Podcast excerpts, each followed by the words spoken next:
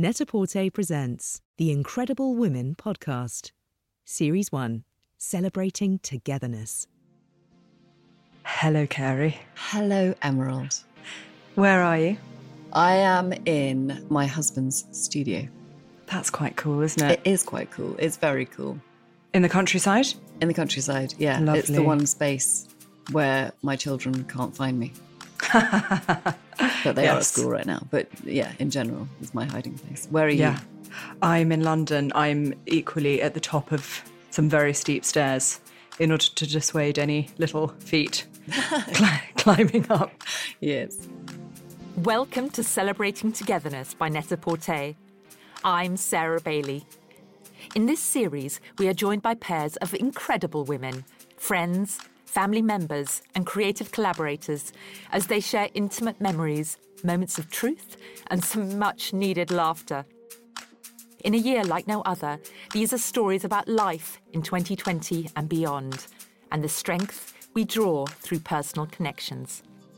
I did quickly, since it's Net-a-Porter, want to mm. ask some quick fashion questions, if that is all right. 100%. So, number one, if you can steal something from Net-a-Porter and they're never going to notice, what are you stealing? I was literally on the um, app last night to look at my wish list. Yes. Do you have a wish list? I mean, I keep it in the checkout and then I go Yeah. back and think, do I really want that? But I'm sort of, I'm, I keep on kind of going and putting my credit card details and then removing them. I've currently got about 17 items in my cart, and I keep buying kind of sequin dresses and mm. skirts. I'm never, ever going to be able to wear in these COVID times. I know. I think I'm kind of living this parallel universe where if I think, you know, if it's in my wardrobe, hmm. it might happen. Well, I also went through a very heavy tracksuit phase in lockdown of just wanting to wear tracksuits. Yeah, totally. I'm, I'm kind of really wanting to get back into the velour Oh, yeah. vibes, the Paris Nicole 2004 Yeah. pastel. I mean, that's. Which you could definitely do if you were still in LA. I think the issue for me now, um, as a crone, is that I'm not sure that the sweet hugging caress of Yeah. toweling is Yeah. going to be quite so good on my body these days. No, I sadly. disagree. Fully disagree with that. In this episode, we spend some time with close friends and collaborators Carey Mulligan and Emerald Fennell as they share stories about being rookie actors, wild costume changes off and on set, a passion for all things Christmassy, and what you do when Baz Luhrmann calls you on your mobile. Emerald Fennell, the writer, director, and actor currently playing Camilla Parker Bowles in The Crown, was determined to cast Carey Mulligan in her directorial debut, Promising Young Woman. It's one of the most audacious and surprising films of the year, a pitch dark revenge thriller about consent on campus, in which Carey plays Cassie, a woman seeking revenge for a tragic event in her past. However, it was not the first time the pair had worked together. What we realised when we were filming the film Mm. Promising Young Woman, starring Carey Mulligan, um, Such a is thank you um, is that we actually had met before because we Mm. had both been in an episode of Trial and Retribution as teenagers, almost as I, I think it, certainly my first job and maybe your Was your second first or third. job? Yeah, absolutely. it was before I went to university, and I was playing big shocker, nightmarish posh girl. But wait, I have to ask. It was a real were- stretch. Did you audition for it? of course, I did, mate. Did what you did the not? audition entail? Of course I did. Yeah, I know, but my I had like a slightly bigger part than you. Oh, I was I oh, was very the, rude. I was the victim of the murder. believe I had a name, Carey, and that name was Sheena. Thank Were you. Sheena. Yes, I was. And I did audition and I um, auditioned a kind of interrogation scene. Did you? Yeah. I I don't. I think you did have a bigger part than me. I just was more. I was the I was the murd, murdered victim. I spent a lot of time with my eyes closed, I think staying really still, trying not to breathe. that's acting. Uh, Um, I mean, I think, no, I just remember being so unbelievably nervous auditioning. And then and getting the part. And I just just thought, this is it. Mm. This, This is is just it. the most exciting day of my life. Yeah, Yeah. it really was. I distinctly really remember was. being like, "Ooh, am I going to be able to go on the tube after this?" Be like, excuse me, miss. oh my gosh, it's the girl from Sorry, is it Murdered Girl? Retribution, Sins of the Father. Um, yeah, that Um, was so. That was our first meeting. that was our first meeting and and I and I was thinking about uh, going back to it and and all of that early the kind of early stuff of and I suppose I was working a little bit before that I was working for your agent Tor Belfrage I was her assistant her very bad very hungover teenage assistant She said um, brilliant. well she's a lovely liar so we kind of vaguely were in the same I don't know we, we Well, were I'm kind of sure nearly I came into the office in that time. I don't think you Or was I that don't before my time? I th- no no no you had just been signed and I remember the excitement. There was such a sense of excitement in the office because Tor who really doesn't take on very many people you know she has as you know she's sort of got just a very small roster of clients and I, and she was just so excited and she knew that you were just a genius. And then a few years later, I guess, an education came out, and I sort of, because I think I'd been sending your photographs, your signed photographs out as one of my jobs. And I was like, yes. So I sort of felt like, in a way, I'd been responsible for your success. and that, that, has, that has stayed with me. Um, yeah, so that was, and then on set, we realized when we were watching, we found that episode on YouTube, and then we realized that a very young Michael Fassbender played the detective. I know. Shame. And, and you never realised this on the film Shame. Never. No, but I don't think it would have been you who had a scene with him, not me. I didn't have a scene with him. Oh, you didn't have a scene. Maybe you got interrogated by the other one. Yes, I got interrogated by someone else. And I think I'd remember being interrogated by Michael Fassbender. Yeah, Sadly, that surely. Did Surely. not happen. But so then afterwards, we met very briefly at tea. And you were on your way to the Killing Eve wrap party Yeah. wearing those trousers. so I was wearing some PVC trousers and they'd split at the crotch. Yeah.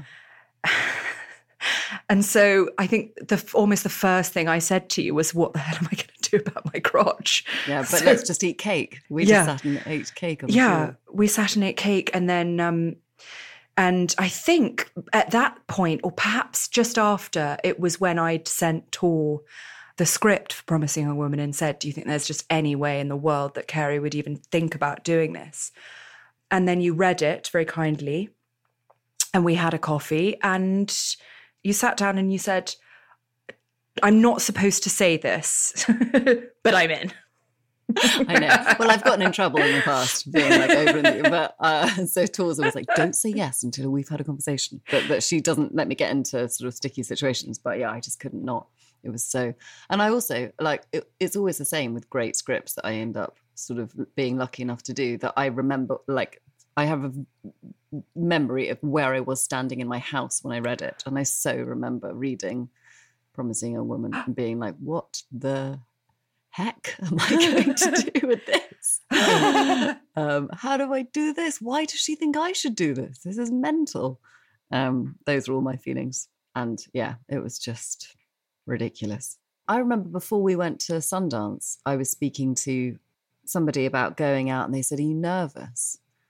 about people seeing it. And I was like, oh, I don't know. I mean, I'm nervous to see it or like to see it with an audience, I guess. Or you're always nervous to see yourself. But am I nervous about people or generally the reception? And I suppose it has like people, you know, it's not a it's not a Jane Austen movie, you know, and I think it has sort of there is I mean, there's an, always an element of risk in filmmaking. I think in everything we do, there's a risk of being, you know, of how the product or the film will end up. But did you feel that you were taking a risk in telling this story?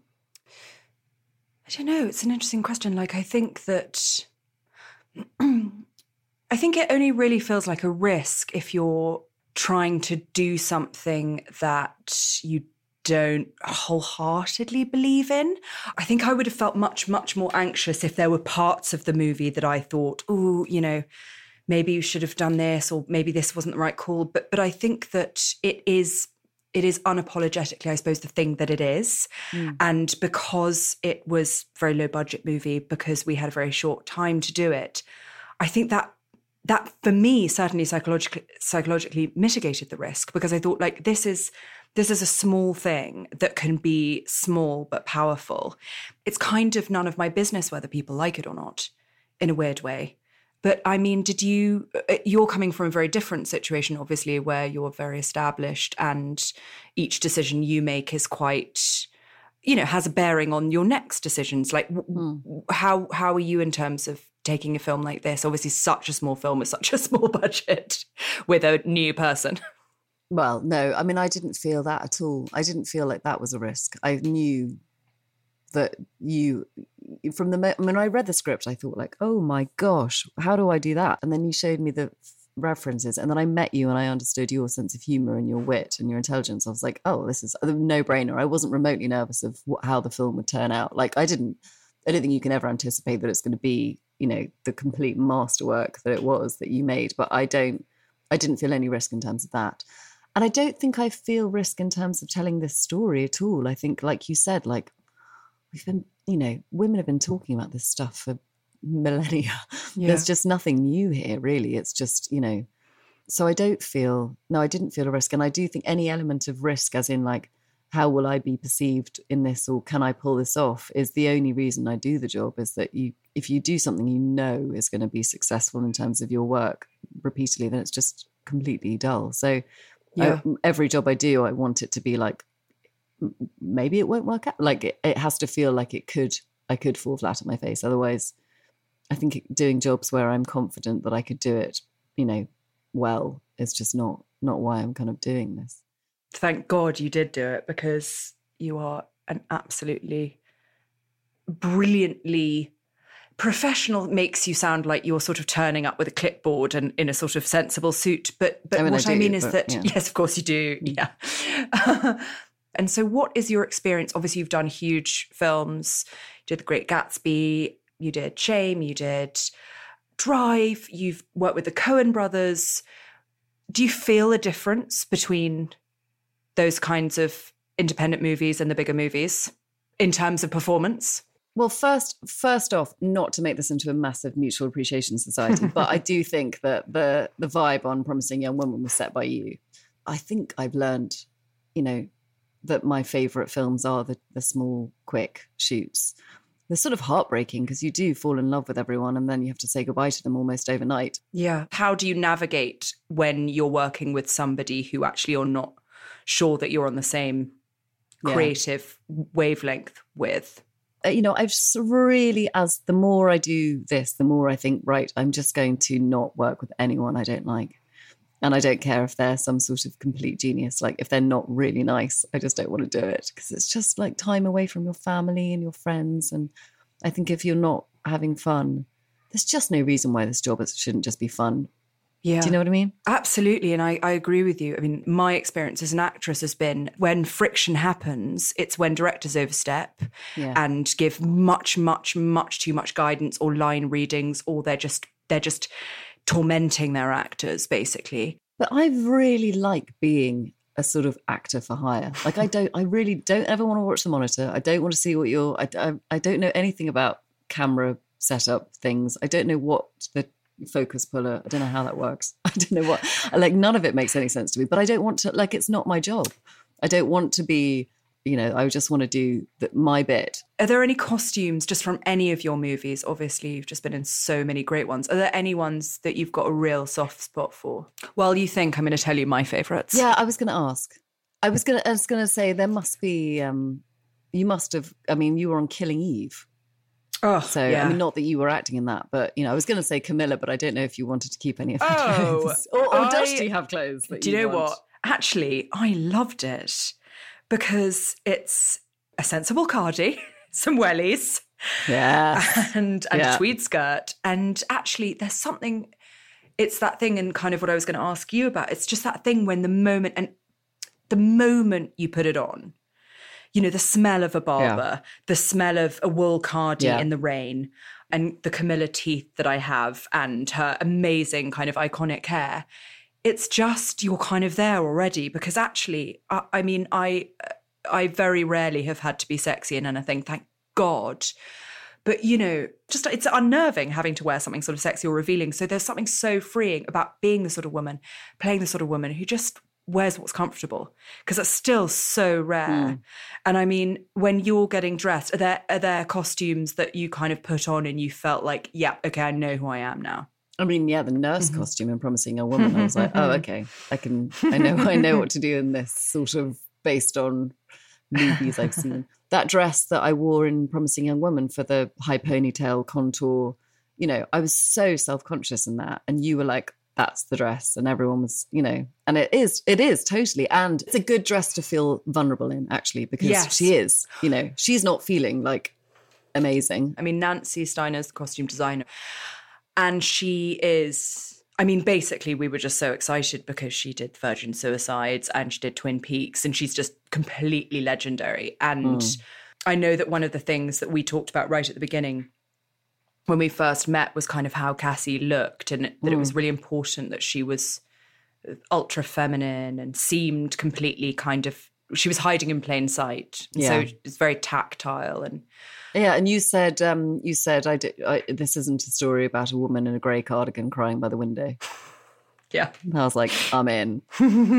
Let's do it because most of my other films have been about that. So And was there a look that you were that you particularly loved? Like if you're if you're doing Halloween, Cassie, yeah. is there anything that you're doing? Well, the obvious choice is the nurse costume. Actually, that is that. That's that's what we hoped, right? That's our hope is that that becomes the Halloween costume, and also high high ponytail, contour face, sort of very drunk girl makeup. Full body con, um, selling sunset. My mum didn't know that was me. honestly, honestly, when we were in the edit, the editor was like, he couldn't believe it. It's it's really astonishing. It's quite chilling actually, yeah, because it, it she makes looks her like a yeah. she she looks like a predator. Yes, that's what I was and to it's say. yeah. it's a really Yeah. really it's really wonderful so one of the things i sent you Carey when uh, i asked you to be in the film was a spotify playlist of the songs i wanted to be in the movie and actually a few of them are specified in the script Mm. you know we had toxic by britney spears we had Charli XCX boys we had something wonderful from the king and i and most crucially we had um, stars are blind by paris hilton my favorite song ever written um, Yeah. when you hear a playlist that's that intimidatingly good how like Cool. w- what's Yeah. your relationship with that kind of um sort of early 21st century like female pop artists Oh, abs- a very positive one. I used to listen to so much pop music at school that my friends couldn't bear that they termed the kind of music that I listened to Carey trash. and it would be like, it, it would be, I'd be blasting it from, I went to a boarding school for the last four years of my education and they, I'd be blasting it from my bedroom. They'd be like, oh, yeah, Carey trash again. And What were they wouldn't, listening I- to? They wouldn't tolerate it. And yeah. Ugh, Oh, like cool stuff, like God. Radiohead. I absolutely love I love Radiohead too. Of course, I love everything. I have almost no discernment. There's just something so wonderful about those songs. There's something so thrilling about female pop artists in particular, and and and it, it hmm. takes you. There's a moment in our film where you know you hear "Toxic" by Britney Spears, and the reaction in hmm. at Sundance in the room when people heard, you know, you just saw Oh, all man. of the women, you know, particularly women like our age, but all of them, everyone suddenly sat up. It's this like, it gives you this sort of primal response in a funny way. And, um, but I mean, uh in terms of music, I'm with you. I just, I, I just, I, I love everything. I I like what music where I can hear all the words and I understand. And it's got a lovely tune. That's why I like Oh. Taylor Swift so much, and it's got a lovely tune that I can remember. I, that's why I like Billie Eilish so Oh. much because I can understand. Oh my. God, I love her. all- I can understand all of it. Yeah. I don't like it when people sort of mumble Well, quite. And, and also I'm afraid, I'm afraid to say in life. that there are some actors who are guilty of that crime. There's a lot Speak of mumbling. Enunciate. Come on, children. What's this? I want the song to be about, a, you know, an engagement that almost didn't happen. You know, that's Oh. what I want. That's that's the kind of music I like. But I wanted to be a musical theatre actress when I was younger, so it's my. I want stories in my songs. Oh my God. Remember choruses that you can remember.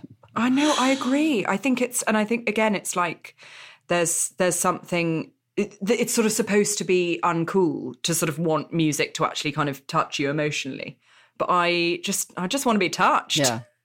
Oh no, I only want to cry. I know, me too. The most listened to 100%. on my Yeah. Spotify is absolutely Taylor Swift and Billie Eilish, I would say. And of Yeah. course, I sent you a screenshot Yeah. of Mumford and Sons, which was my Spotify like 10 year, my favorite, my favorite ever. But so going back to, I wanted to just quickly touch on um, The Great Gatsby because I think you're just amazing in it. And Baz Luhrmann's one of my favorite directors. And I had a I was so in love with Leonardo DiCaprio age 11 that Primetime Video asked me, they called my mother um, and asked her to get me to stop calling to find out when Romeo and Juliet arrived on VHS because I'd called them 17 times. And they said, they, no, they called her and they were like, no, you Oh, got to stop your daughter. It's not coming in today. And I was like, I've read Oh in Mizz Magazine that it is out today. Yeah, yeah. Mizz Ma- Were you allowed to read? I wasn't allowed to read Mizz Of course I was. My parents were lax as all hell, I'm afraid. That's true. Um, but so, but so, what was it? Because I suppose that was the first movie where, like, you'd been nominated for an Oscar, and obviously you're a genius, and you've been working with all these auteurs. But then this was like such a like huge thing. How did you feel? Like, what? Like, you get the call that you're playing Daisy Buchanan. What?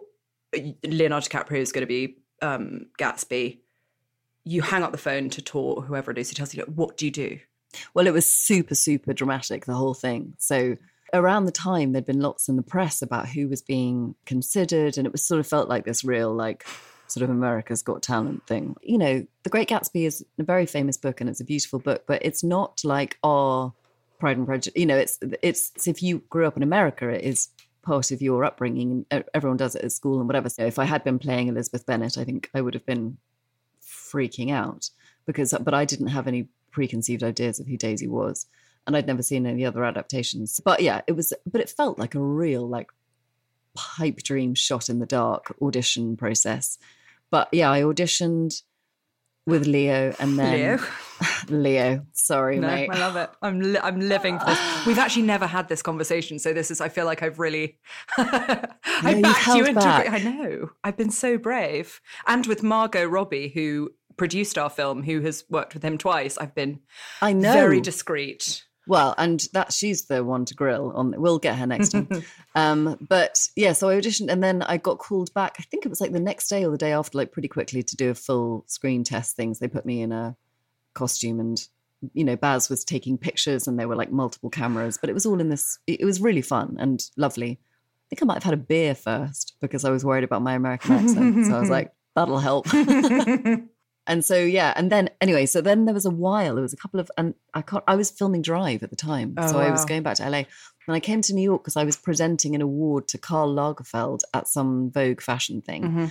I mean, my life was so very Sexy. interesting and sexy. it does not feel like that now. Um, but in that brief moment of having such a sexy life, I was in New York and I was at this thing, and the brilliant Catherine Martin came over with her phone and she said, There's someone on the phone for you. And it was Baz. I know.